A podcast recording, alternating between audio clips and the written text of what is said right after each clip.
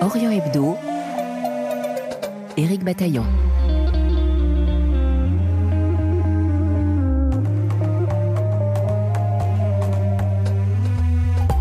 Février 2011, la Libye est en plein trouble. Le gouvernement français décide d'évacuer ses ressortissants et de fermer sa représentation diplomatique. Jean-François L'Huillier est à ce moment-là le chef de poste de la DGSE à Tripoli, autrement dit l'officier traitant des agents du renseignement. Dans son livre L'homme de Tripoli, publié chez Mareuil Éditions, il revient sur cette expérience, la destruction des archives, les clés de l'ambassade de néo-russe, l'ambiance qui régnait alors dans la capitale libyenne.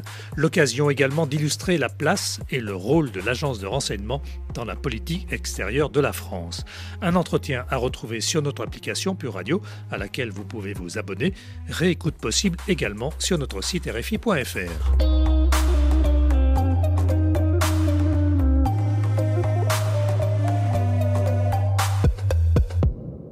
Bonjour Jean-François Lullier. Bonjour euh, Éric Bataillon. Qu'est-ce que c'est qu'un chef de poste? Un chef de poste de la DGSE. C'est un officier traitant qui est en mission de recherche à l'extérieur, dans un pays étranger. C'est un représentant aussi de la Direction générale de sécurité extérieure à l'étranger. Dans le prologue de votre livre, vous écrivez que le stylo est l'arme la plus utilisée par un officier du renseignement. Ce n'est donc euh, ni le pistolet, euh, ni l'arme blanche, comme on l'imagine Le stylo, effectivement, vous savez que la mission de l'officier traitant, c'est de rechercher du renseignement secret sur les objectifs qui sont assignés par Paris. Et pendant la recherche de ces renseignements, on est en contact avec des gens. On fait parfois un métier qui peut être comparé à celui d'un journaliste. Hein. Et donc, on est amené quand même à, prendre beaucoup de notes de ce que les gens peuvent nous apprendre pour n'en rien perdre, pour essayer de, de conserver le meilleur. Et ensuite, il faut faire des comptes rendus. Donc, euh, il faut taper à la machine. Il faut taper à la machine. Comme vous l'indiquez, l'auditeur ne le voit pas, mais avec vos mains, vous montrez un clavier sur lequel vous tapez. C'est ça. La vie d'un officier traitant, c'est beaucoup avec le stylo euh, sur le terrain et avec le clavier euh, dans son bureau. Et beaucoup moins James Bond. James Bond, oui, mais avec un stylo. Jean-François Lullier, qu'est-ce qui vous a poussé à embrasser la carrière militaire et surtout pourquoi le premier RPIMA de Bayonne? Ça remonte à quelques années. Écoutez, j'étais un jeune homme euh, sportif qui aimait le dépassement de soi en général euh, dans ma vie. Et donc c'est la raison pour laquelle je me suis tourné vers les armées parce que justement c'était concret, j'avais besoin de concret, j'avais besoin de me dépasser. Donc le premier PIMA, régiment parachutiste d'infanterie de marine, qui est le plus beau joyau de l'armée de terre française, hein, euh, commando, c'est un régiment de commando répondait à tous les critères que je recherchais, justement l'action, le dépassement de soi, je vous le répète encore une fois, c'est important, je trouve, euh, et l'aventure. Les armées, c'est l'aventure, hmm. quelque part, pour un jeune homme. Et pourquoi être passé dans la filière du renseignement? Alors ça s'est fait de façon naturelle, parce qu'en fin de compte, le premier PIMA à l'époque, je vous parle du début des années 80, était le bras armé du SDEC français, l'ancêtre de la DGSE actuelle. Et donc, le régiment accomplissait des missions extérieures, bien sûr, à l'étranger, au profit des services spéciaux. Et donc, on était déjà, si vous voulez, affiliés dans les services spéciaux.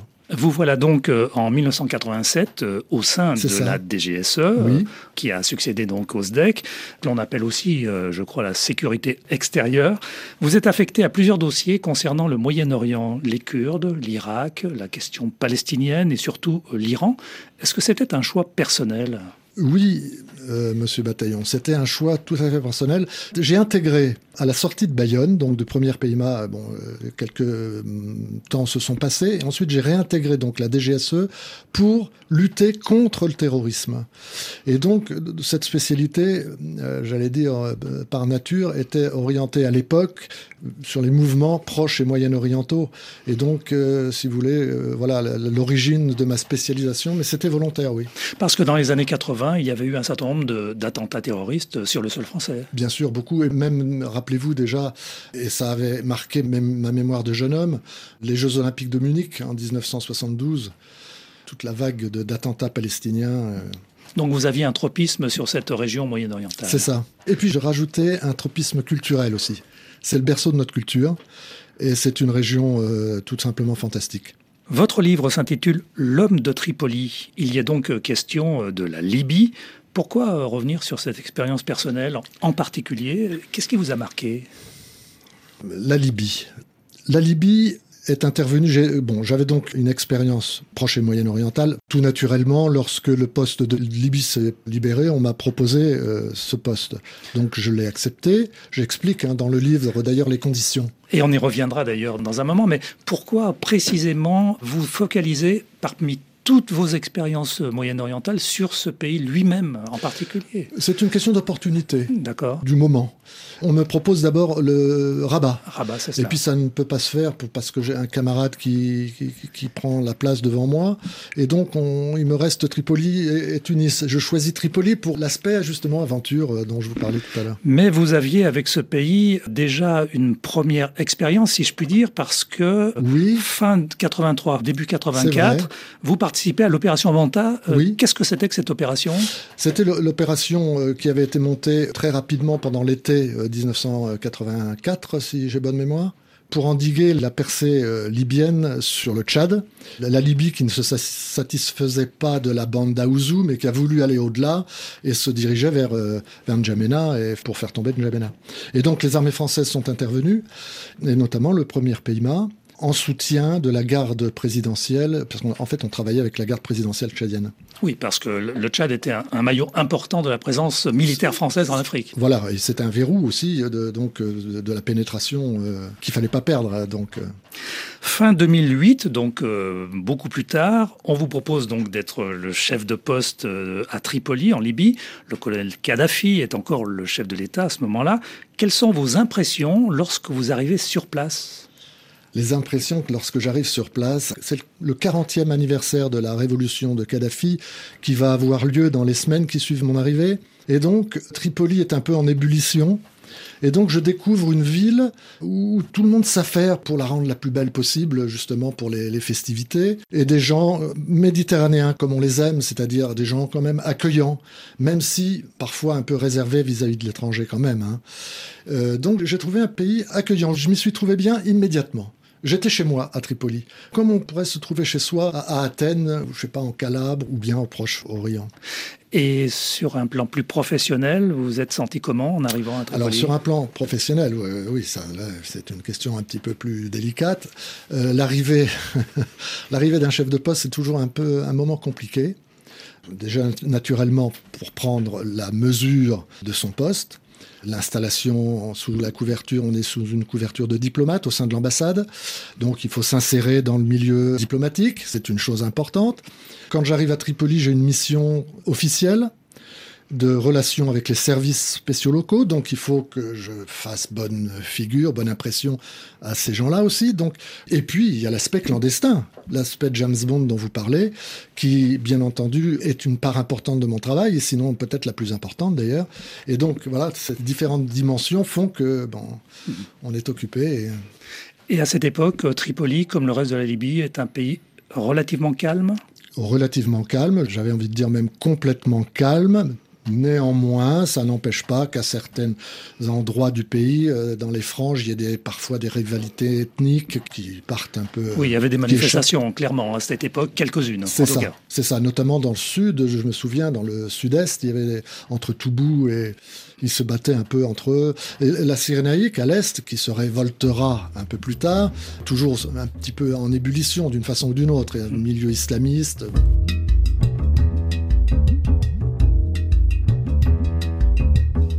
Orient Hebdo sur RFI.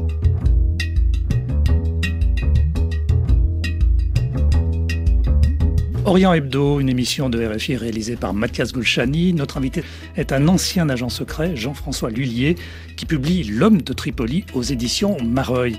Jean-François Lullier, chef de poste à Tripoli, c'est ce que vous appelez un totem. De quoi s'agit-il? Oui, alors totem, c'est un pseudonyme en fait pour nous, dans notre vocabulaire, dans notre jargon de spécialiste à la DGSE. Ça recouvre les liaisons, les relations que le service entretient avec des partenaires étrangers. On parle de relations totem, on, pourrait parler de relations extérieures, on appelle ça totem. C'est joli comme nom.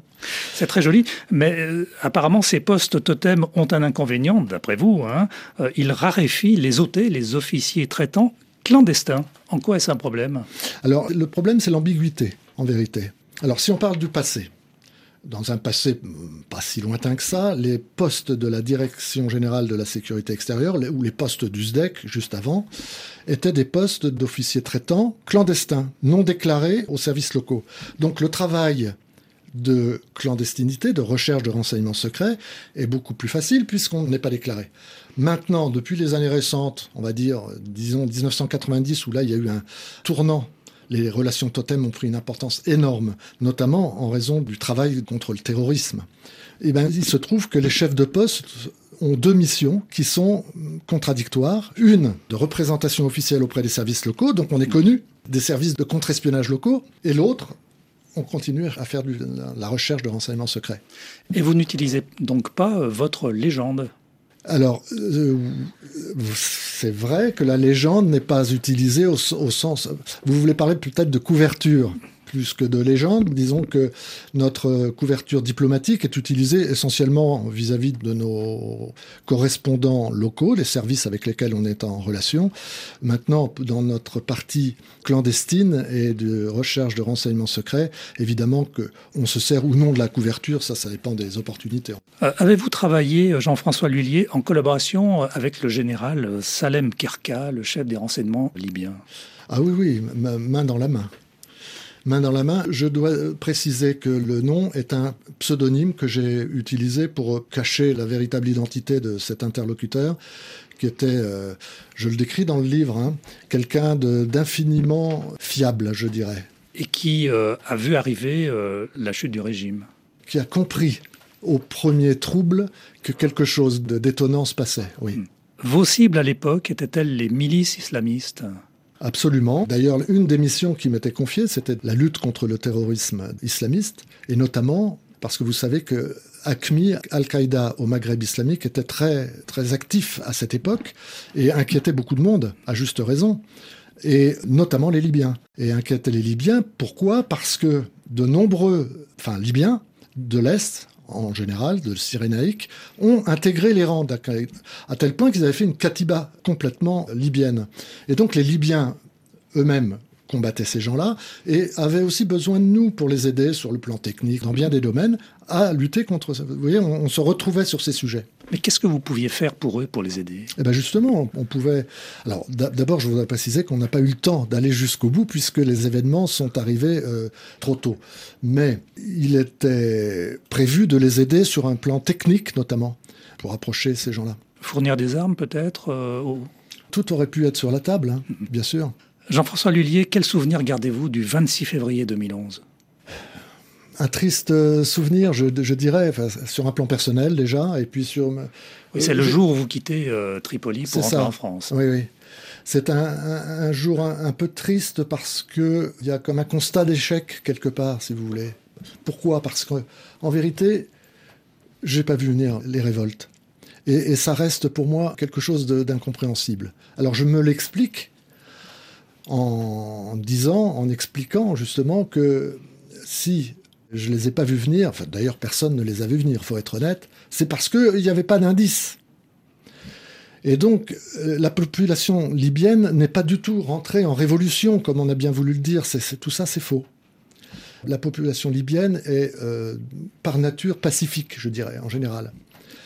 Et donc, euh, abandonner le terrain parce qu'il y a des foyers de révolte, il faut reconnaître, il y a des foyers de révolte importants, notamment cyrénaïques. Au moment où je me dis, c'est maintenant que les choses sérieuses commencent, c'est un peu, voilà, sur un plan professionnel, c'est frustrant aussi. Mais est-ce qu'il justement, il n'y avait pas un décalage à ce moment-là entre les décisions politiques euh, prises, par exemple, à Paris et la situation sur le terrain que vous pouviez voir, vous?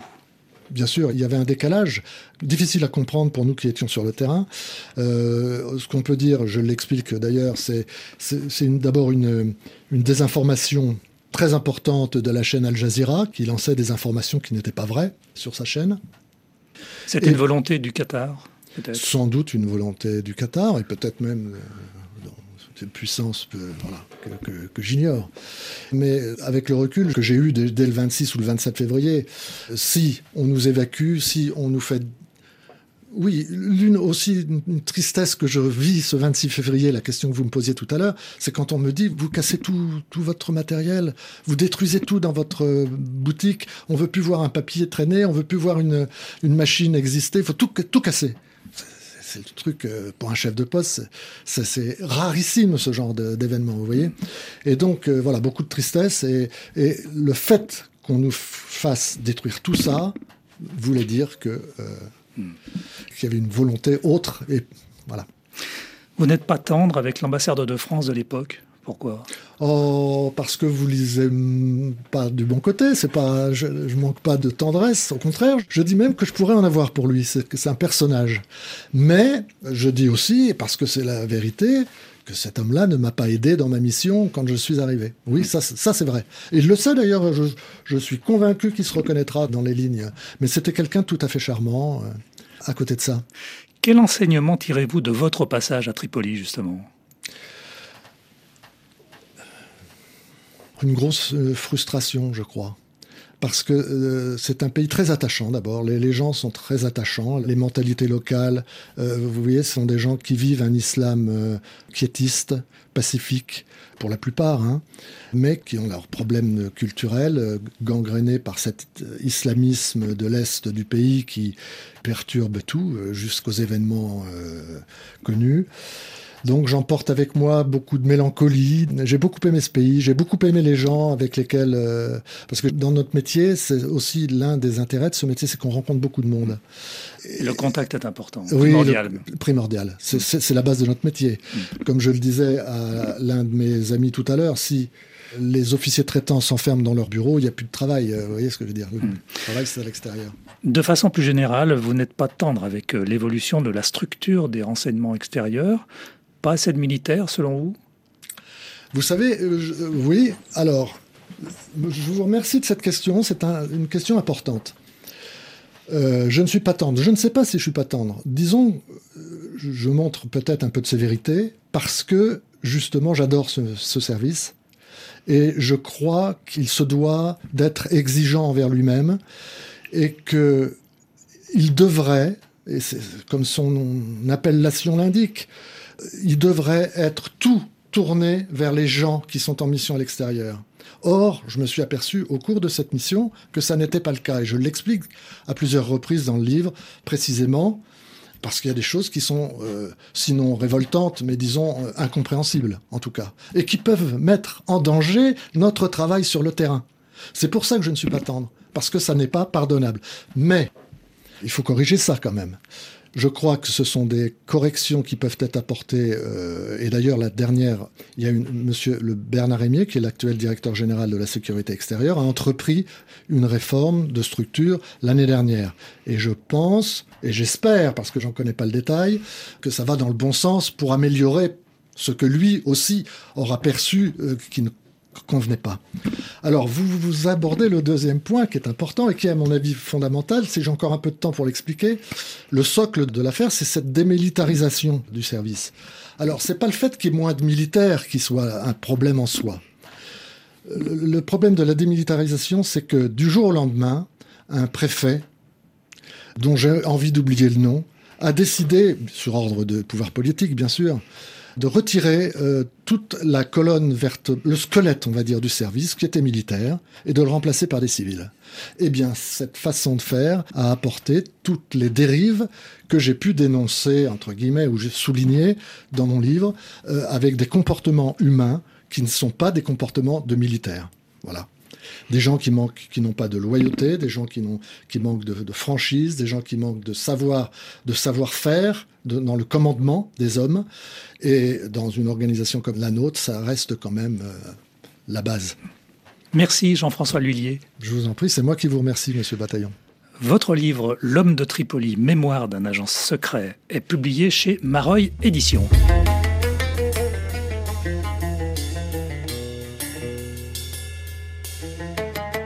Orient Hebdo, merci de votre fidélité à suivre le journal.